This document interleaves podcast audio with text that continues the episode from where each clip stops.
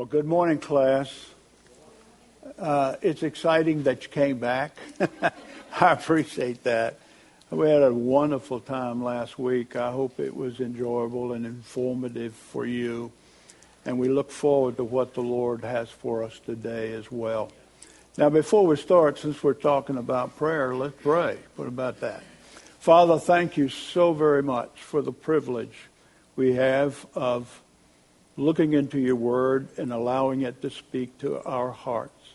Your revelation is our wisdom and our direction. So we pray that you would minister in a very special way during this time and that you would give me good recall and the ability to, to explain to the best of my ability.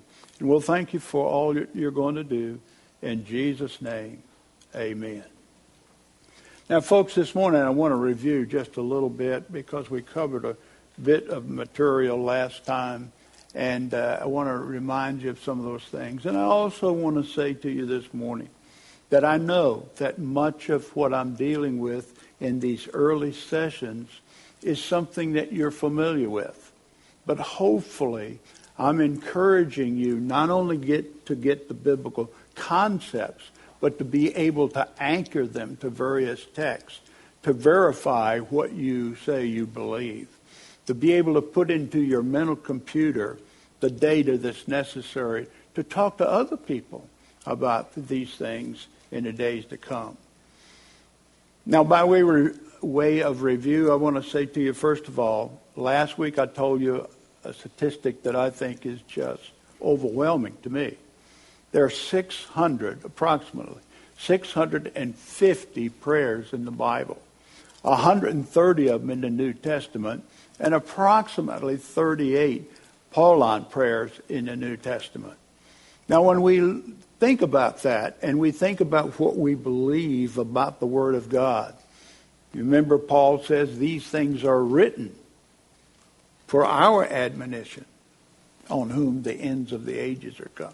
In other words, this is material that we're supposed to use for the benefit of our own lives and the lives of others.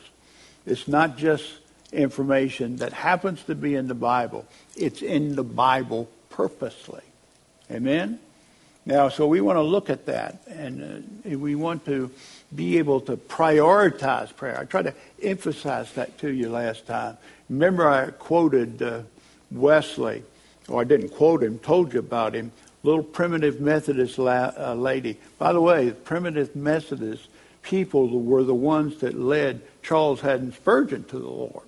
And she was from that particular fellowship. And she told me about him and, and took me up to his bedroom where his prayer uh, closet was, a section cut out of the wall, about four by four. And actually, we had prayer in his prayer closet. But he'd get up at 4 o'clock in the morning. He prioritized prayer.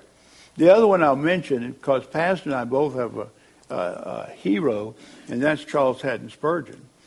And one time, Moody, who is a good friend, they were buddies.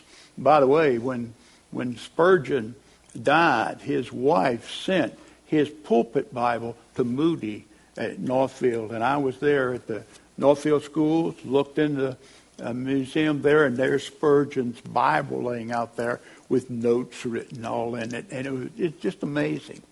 But uh, one time, Moody was asked if he had heard Spurgeon preach.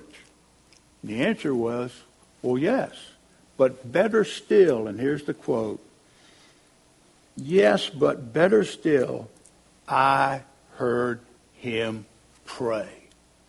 Uh, so, child of God, the emphasis that I'm trying to make here is not only is prayer a priority for you and me, but we need to understand that the great spiritual leaders down through the years emphasize the priority of prayer in their ministry. And the Bible does the same thing. Now, last time together, we went over the different kinds of prayer. There are five different kinds of prayer, and people have all, uh, all kinds of formulas to help them to remember the different kinds of prayer.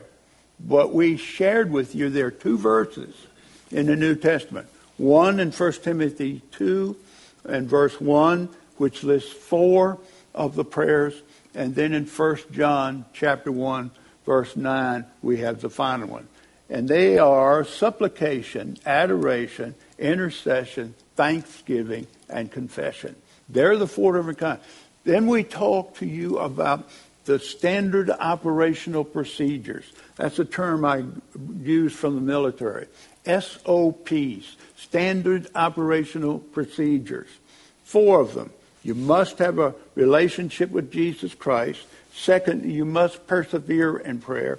Third, you must have purposeful prayer. And five, you must have faith believing prayer when you pray and expect God to respond. Now, there are the things that we covered last time. Today, I want to do something that you probably heard. But I want you to be able to anchor it to the Scripture. And that's to talk about the various kinds of responses to prayer by our God. And there are four of them. I want to tell you them ahead of time. By the way, I have a little note here. I want to remind you please bring your Bibles and please open them and turn to the passages with me because I think it's so important that we understand this is what the Bible says, and I know it does because here's at least one verse or a couple of verses that I know that can uh, verify that. But there are four different kinds of prayer. The first one, God could say no, negative answers. The second one, God would delay. We wouldn't get the answer when we think we should have got it, gotten it. God is not a creature of time like we are. And so consequently, he operates on his time schedule, not ours. So it could be delayed from our perspective. But from his perspective, it's right on time. And when it all happens and we look back over it, we say, yeah, he was right. It was on time. What delayed prayers. Third is different answers than what we want. We pray for one thing, he gives us something else. And that can be negative or positive. And finally, positive answers to prayer. That's when he actually answers our prayer and answers in the way we're asking him to do it. Now let's talk about the negative prayers first. With the time that I have today, I'm going to watch the clock closely. But I want to amplify each of them as best I can. There are three illustrations that I would share with you this morning that uh, perhaps you've even heard before, and that, uh, that uh, indicate there is, there is a negative prayer response on God's part sometimes. The first one is Moses. And I want you to go with me to Deuteronomy, or uh, not Deuteronomy, Numbers uh, chapter 20. Numbers chapter 20. And I want you to look at verse 7 through verse 12. Numbers tap, chapter 20. Everybody, I hear those pages turning. That's good. I appreciate you doing that. In Numbers chapter 20, verse 7. Numbers chapter 20, verse 7. And the Lord spoke unto Moses, saying, Take the rod. Oh, you already remember the situation. Take the rod and gather thou the assembly together, thou and Aaron thy brother, and speak ye unto the rock. That's the key word. Speak to the rock. Getting down at verse 10. And Moses and Aaron gathered the congregation together before the rock, and he said unto them, Hear now, you rebels, you rebellious people, must we fetch you water out of the rock? And Moses lifted up his hand, and uh, with uh, his rod he smote the rock. Now, notice the difference in verbs speak and spoke. Now, you say, well, that's no big deal. Well, from God's perspective, it is. And he explains to us why he had such a negative response to Moses wanting to go into the promised land. That's where this is going. Notice verse 12. And the Lord spake unto Moses and to Aaron, because, watch it, because you believe me not to sanctify me in the eyes of the children of Israel. Therefore, you shall not bring this congregation into the land which I uh, have given to them. You believe me not. Now, child of God, we got to think about that a minute. To believe in God and to trust God means I believe what He says, I have confidence in what He says, and uh, I'm going to follow through on it. He's right, even if I think differently. He's right and I'm wrong. We believe God and act on it. What does God say to Moses in there? You did not believe me. And it's the common word for belief. Now, I want you to, to think about that a second. The observation that I would make is that these, uh, this response on the part of these two priests was a response of unbelief.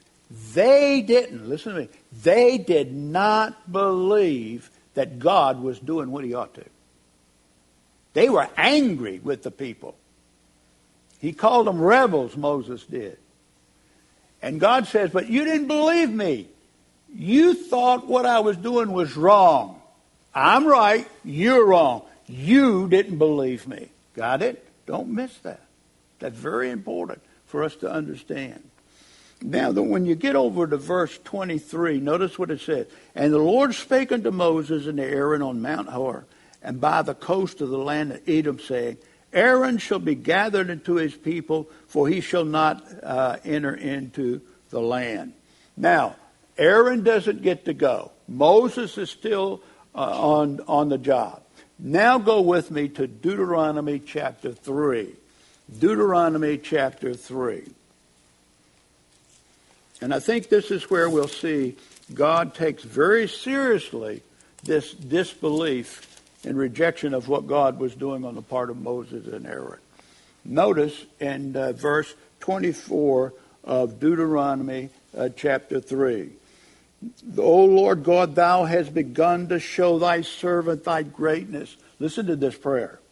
And thy mighty hand, for what God is there in heaven or earth that can do according to your works and according to your might. I pray thee, verse 25, let me go over and see the good land that is beyond the, uh, the Jordan. Verse 26. But God was angry with me for your sakes. I didn't believe him and didn't act in the way I should have, but uh, would not uh, uh, and would not hear me.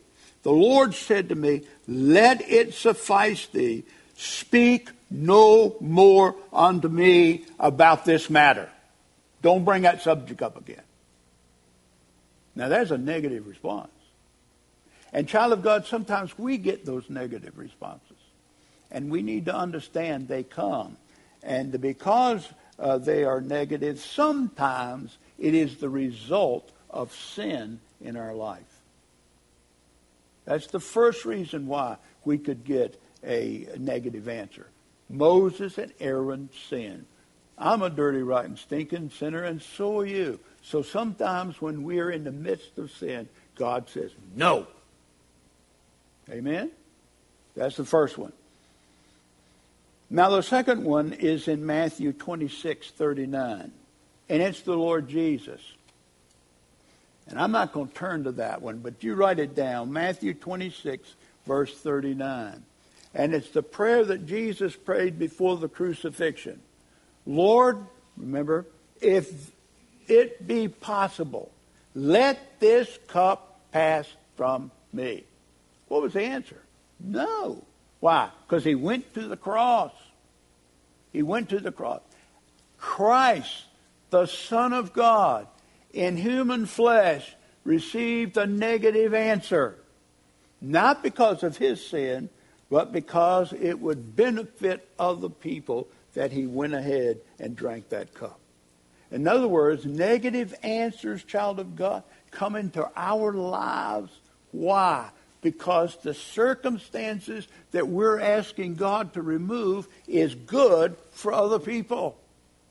Am I making sense? Now, let me give you an example of that.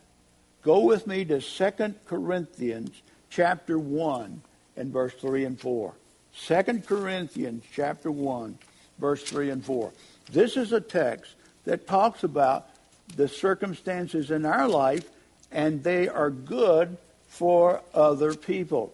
2 Corinthians chapter 1, verse 3 and verse 4. Look what it says. Blessed, here's a prayer. Blessed be the God and the Father of our Lord Jesus Christ, the Father of mercies, the God of all comfort, who what? Who comforts us in all of our tribulation. Now look up here a second. I have a tribulation. I'm in stage four prostate cancer. I'm not complaining because God uses it. And when circumstances come into your life, sometimes you say, Lord, please remove this. But he doesn't. And this text tells us why. Look at it. Who, verse 4, who comforts us in all of our tribulation, that, purpose clause, that we may be able to comfort them which are in any trouble by the comfort wherewith we ourselves are comforted of God. Look at that. God lets me have cancer in my life so that when he comforts me in this circumstance, I can in turn turn around from that experience and comfort others with the comfort wherewith I have received comfort from God. Amen. I have a friend up in Wisconsin. I was telling Pastor about him the other day. He calls me on a regular basis. I led him to Christ at Fort Lee, Virginia after we came back from Vietnam. He came down with prostate cancer. That's what I've got. And he called me. And he calls me about once a week or every other week. And he wants to talk about what he's going through. He's going blind. He's had prostate cancer and all that.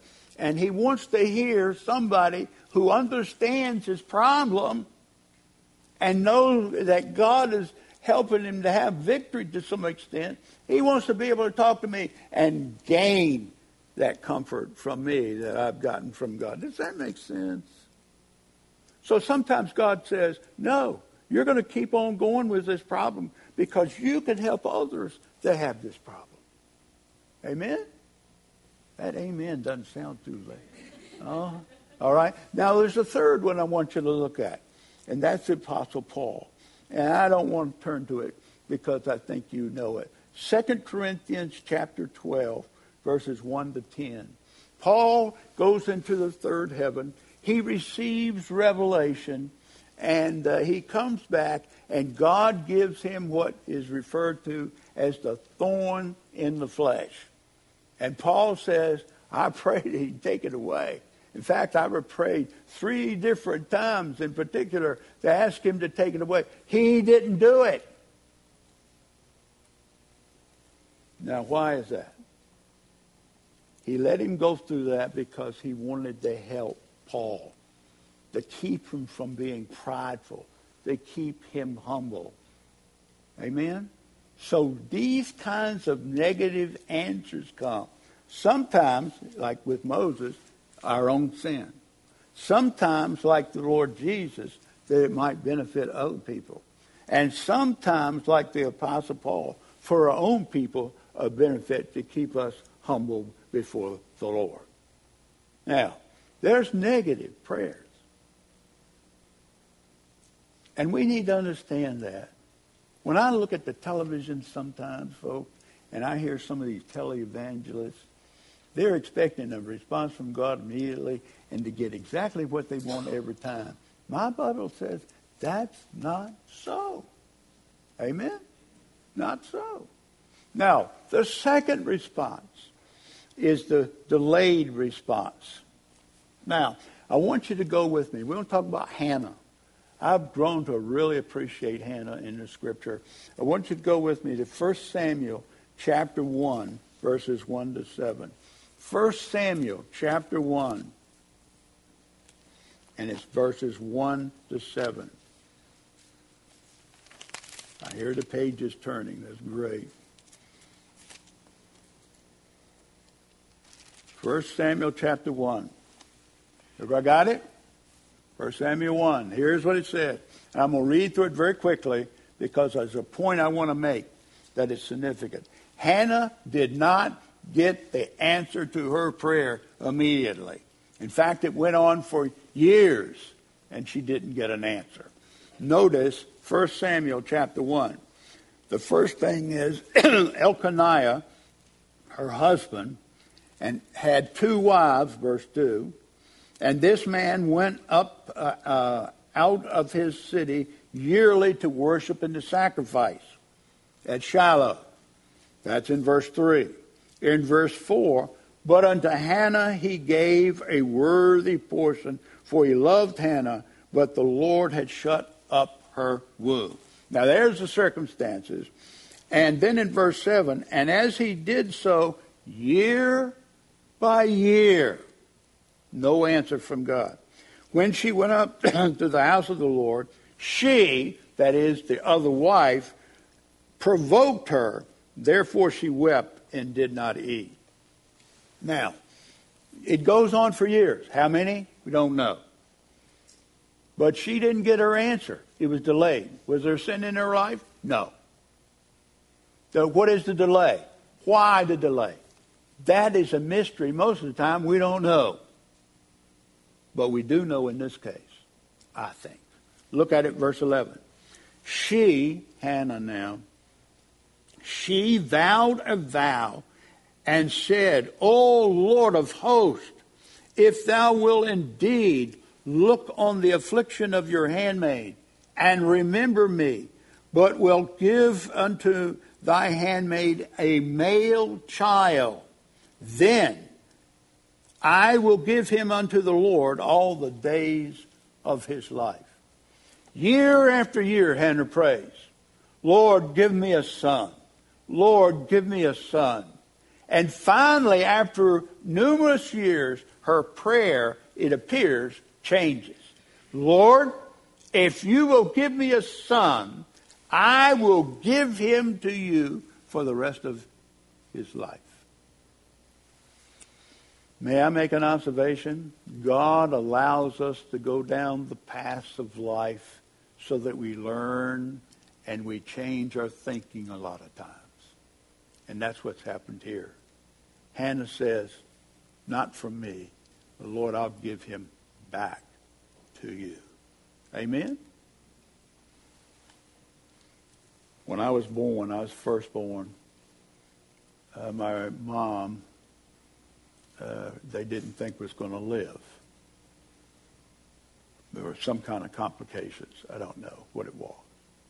My dad, after we were married, Betty and I were married and had three kids, he finally told me one day, he said, son, when I thought your mom was going to die, I prayed and said, Lord, spare my wife and take my son.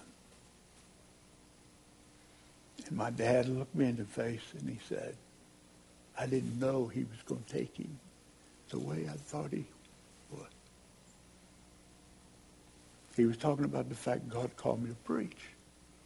And he's using me in that way. Does that make sense? My dad had to get to that point. Lord, I'm willing to give up my son for my wife. Delayed answer. Then the, the second one, that's 1 Samuel chapter 1, verses 1 to 7. The second example, child of God, is in Daniel 10. You remember he's praying for 23 days? And uh, finally he gets an answer from the angel that says, hey, God sent me three weeks ago. But the bottom line is I was wrestling with the prince of Persia, one of the evil angels that was over the kingdom of, of Persia. And Michael, the archangel, had to come and help me. But now I'm here to answer your prayer. Now listen, child of God. Those kinds of spiritual things are going on today. I'm sure of it for America right now. Amen? And the text is telling us that uh, God allowed that to happen. The question is, why? Why didn't he just send Michael the archangel right away? He didn't. Why? I don't know. But he delayed so that Daniel would appreciate probably the answer when it did come. Now, child of God, delayed answers. One of the things I have discovered in my ministry, I've pastored three different churches, been an interim in about 30 some, as well as teaching in three different Bible colleges for over 30 some year, almost 35 years. One of the things I've discovered, child of God, down through the years, is the fact that there are delays in the scripture. God does not always answer our prayers immediately. The illustration, Hannah. Illustration, Daniel. But illustration, your life and mine. It's what I call, child of God, providential pace. God's providence working behind the scenes at his own pace. Providential pace. Now I want to show you that. I want you to be overwhelmed. I'm not going to turn to them all, but I want you to be overwhelmed with how frequent this teaching is found in the Bible. Go with me to the book of Psalms, and I want you to go with me to Psalm 9. Psalm 9. Delayed answers. And there are all kinds of passages that indicate that the psalmist and the people of God in the past struggled with this providential pace. Now I want you to look at 9, Psalm 9, verses 1 to 5. Notice what it says. I will praise thee, O Lord, with my whole heart. I will show forth all your marvelous works. I will be glad and I will rejoice in you. I will sing praise to your name most high. So he's praising God at that point. Now notice verse 17 and verse 18. The wicked shall be turned into hell, and all the nations that forget God. In other words, he's praising God for all that he's doing, and he's saying ultimately what is going to happen. The wicked shall be turned into hell, and all the nations that forgot God. For, watch it, don't miss the wording. For the needy shall uh, not always be forgotten. The expectation of the, full, uh, of the poor shall not perish forever. Now, what do those words imply? They imply that the poor people are waiting, but they won't always perish. But they're waiting, they're poor, they need God's help, and He doesn't seem to be responding. That's providential pace. Does that make sense to you? Now look at verse 17. The wicked shall be turned into hell, all the nations that have forgotten God. For the needy shall not always be forgotten. In other words, providential pace says, Where is God? Has he forgotten our situation? See it? Now go with me uh, to verse uh, chapter 10, verses 1 and 2. Notice what the psalmist says.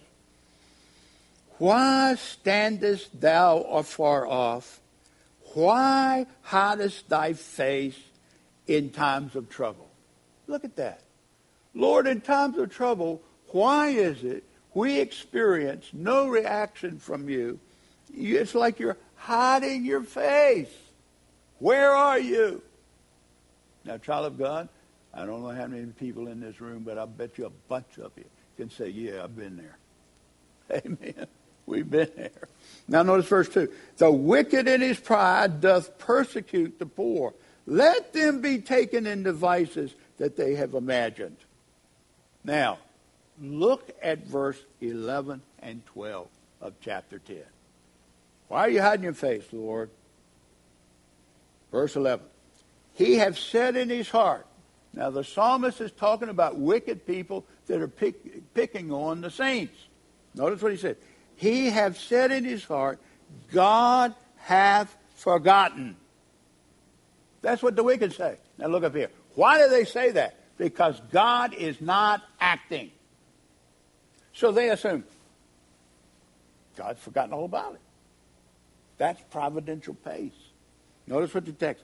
He has said in his heart, God hath forgotten he hideth his faith, he will never see it. Now, the first thing I want you to see there in verse 11, he has forgotten. The challenge of God's sovereign grace is negligence. God doesn't take things seriously. He's just forgot. He's being negligent, negligent toward his people. Yeah? The second thing, he hides his faith. He will never see it. He just turns away. He doesn't want to know. He's not watching. He's totally indifferent. He's negligent and he's indifferent. Who's saying that? The wicked, because they're getting by with all their sin against the saints. Now notice verse 12. Arise, O Lord, O God, lift up thine hand. Forget not the humble. Look at that. He's responding to the challenge. Lord, don't forget. They say you're forgetting. Lord, don't forget. Wherefore doth the wicked condemn God? He hath said in his heart, You will not require it. He doesn't care. Lord, don't be indifferent toward your people. Now, may I say to you this morning, child of God, I've experienced that many times down through the years. And I have to say, Lord, where are you and why haven't you responded uh, in our situation?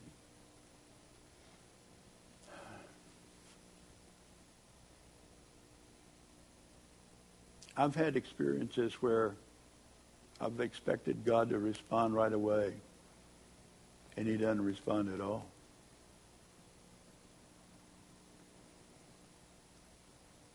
When I came back from Vietnam after being in the 1st Infantry Division in the jungle for an entire year, I found out I was sprayed with Agent Orange, the defoliant. They call it Agent Orange because they put it in 55 gallon drums and painted the orange so everybody realized what a chemical, dangerous chemical this was. It ended up being called Agent Orange. I was sprayed with it for a year. I came back, I ended up with prostate cancer. But my wife became pregnant with our fourth son. And when he was born, she had a hard pregnancy. When he was born, he had multiple birth defects. We didn't know all of that at the time. All we knew, child of God, was that God could heal him if he wanted to, and we certainly wanted him to. And we prayed, and we prayed, and we prayed. And God didn't respond to our prayer. But we went through all of that difficulty, delayed response, and finally we realized it was a negative response. Have you been there? I'm sure some of the ladies in this room have had have lost children. And we wonder where is God? But he knew what he was doing. And as I said a few moments ago, when we go through those kinds of difficulties in our life, as time goes on, we begin to experience why God let them happen. You remember 2 Corinthians 1, blessed be the God and the Father of our Lord Jesus Christ, Father of mercy, God of all comfort, who comforts us in all of our difficulties so we can comfort others. When I was pastoring in Dayton, Ohio, Kenny Myers, one of my deacons, called me up one day and said, Pastor, you got to go see my mom and dad. Ken was a deacon, faithful member of our church. His mom and dad weren't believers. He had a little sister, Belinda. She got off the school bus one afternoon in front of the house. And the bus sign was up, stop. She ran across the street expecting the cars wait. Car hit her and killed her right there in front of her house. Kenny said, Pastor, you got to go. I said, Pastor, I, I, Kenny, I'm not their pastor. No, they don't have a pastor. Well, where do they go? To? They don't go to church. Pastor, you've got to go. Now, folks, may I say something to you? Just be perfectly honest. There are times in pastoral ministry when you don't want to do what you got to do. And this was one of those cases. But I went to the house. And I sat down in the living room with Mr. and Mrs. Myers, devastated and didn't know the Lord. And it was just like a brick wall. No matter what I said, I knew it was senseless.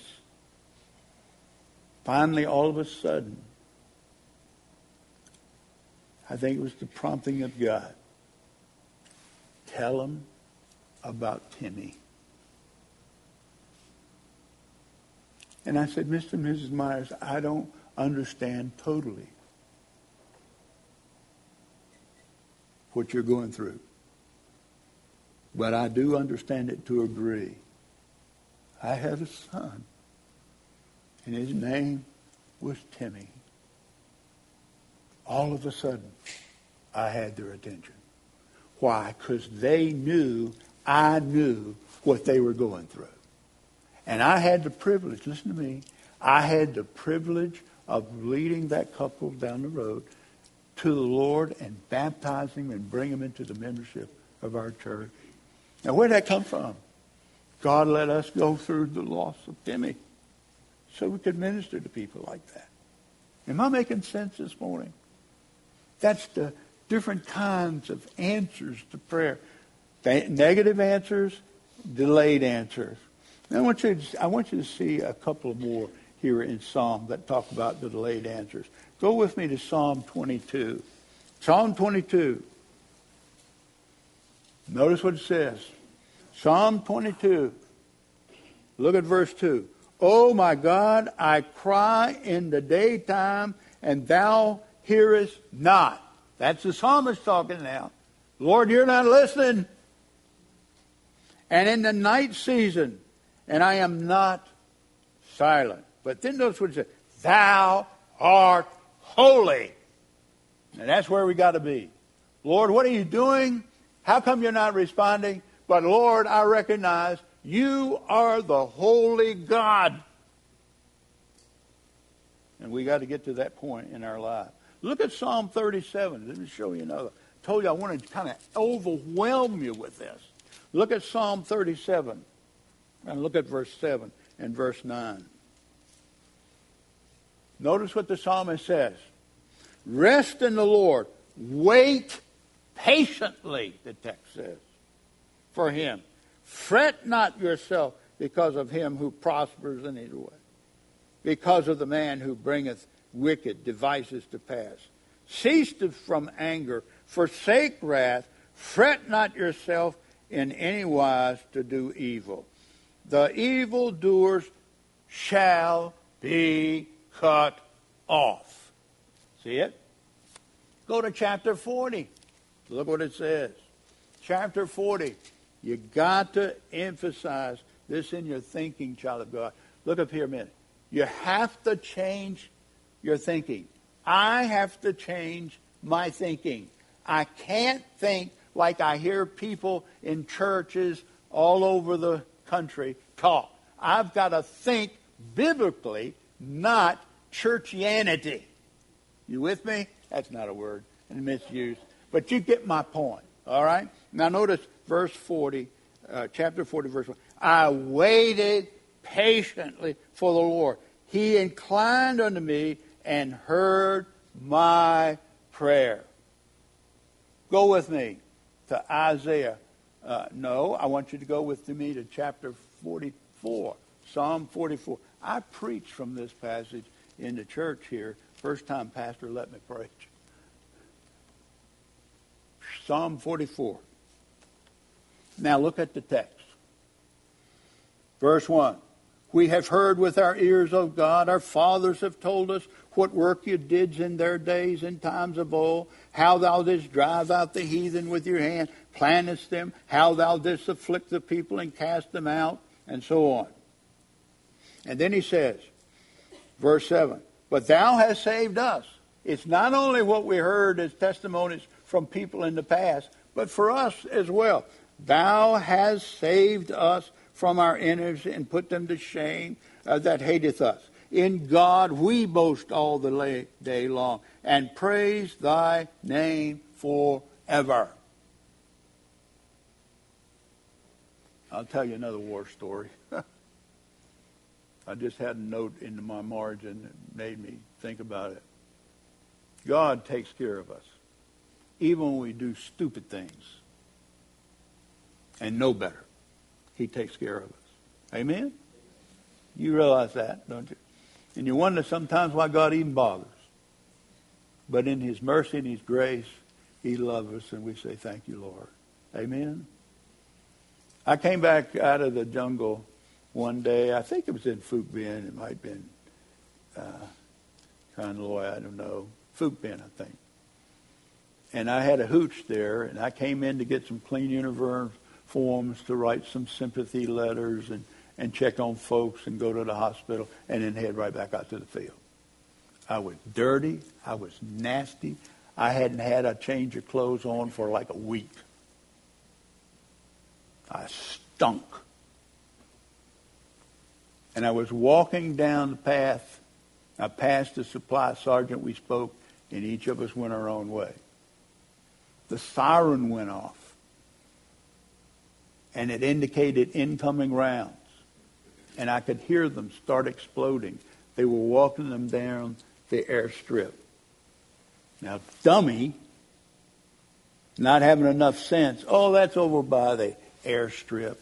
I'm tired. I am not going to go run and jump in any bunker. Dumb. A 122, it's a rocket about this big around, about six foot tall. They fire those things off with a battery charge sometimes. And it fly through there. It hit the tree that I was under and exploded. It blew up a couple of buildings around me. But the shrapnel went out like this, like an umbrella. The concussion knocked me out, throwing me on the ground. When I got up, the base of that 122 rocket, and I have a slide somewhere to prove it, was laying at my feet. God sustained me and took care of me in the midst of all of that. Amen? He does that kind of thing for us. Now you say, well, what does that got to do with providential pace? Well, go to verse 23. Lord, you taking care of us. We brag about you all day long. But now verse 23. Awake! Why sleepest thou, O Lord? Arise, cast us not off forever. Why, wherefore hidest thou thy face and forgettest our affliction and our oppression? That it just sounds like talk we shouldn't be talking. But this is what the psalmist says. For our soul is bowed down to the dust, our belly cleaveth to the earth. Arise for our help, redeem us for your mercy's sake. See it? Brag, brag, brag. God, you are the great God. Where are you, Lord? Why are you asleep? Wake up. We need your help. Now, child of God, that's providential pace.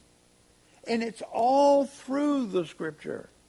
Remember in Isaiah 40 when he says to uh, Israel, why do you say, O Jacob, why do you say, O Israel, my way is not known by the Lord,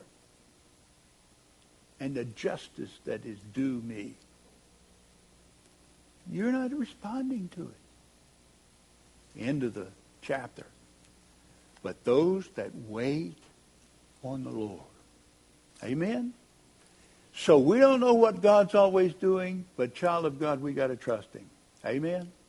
All right, so there are negative answers, there are delayed answers, there are different answers.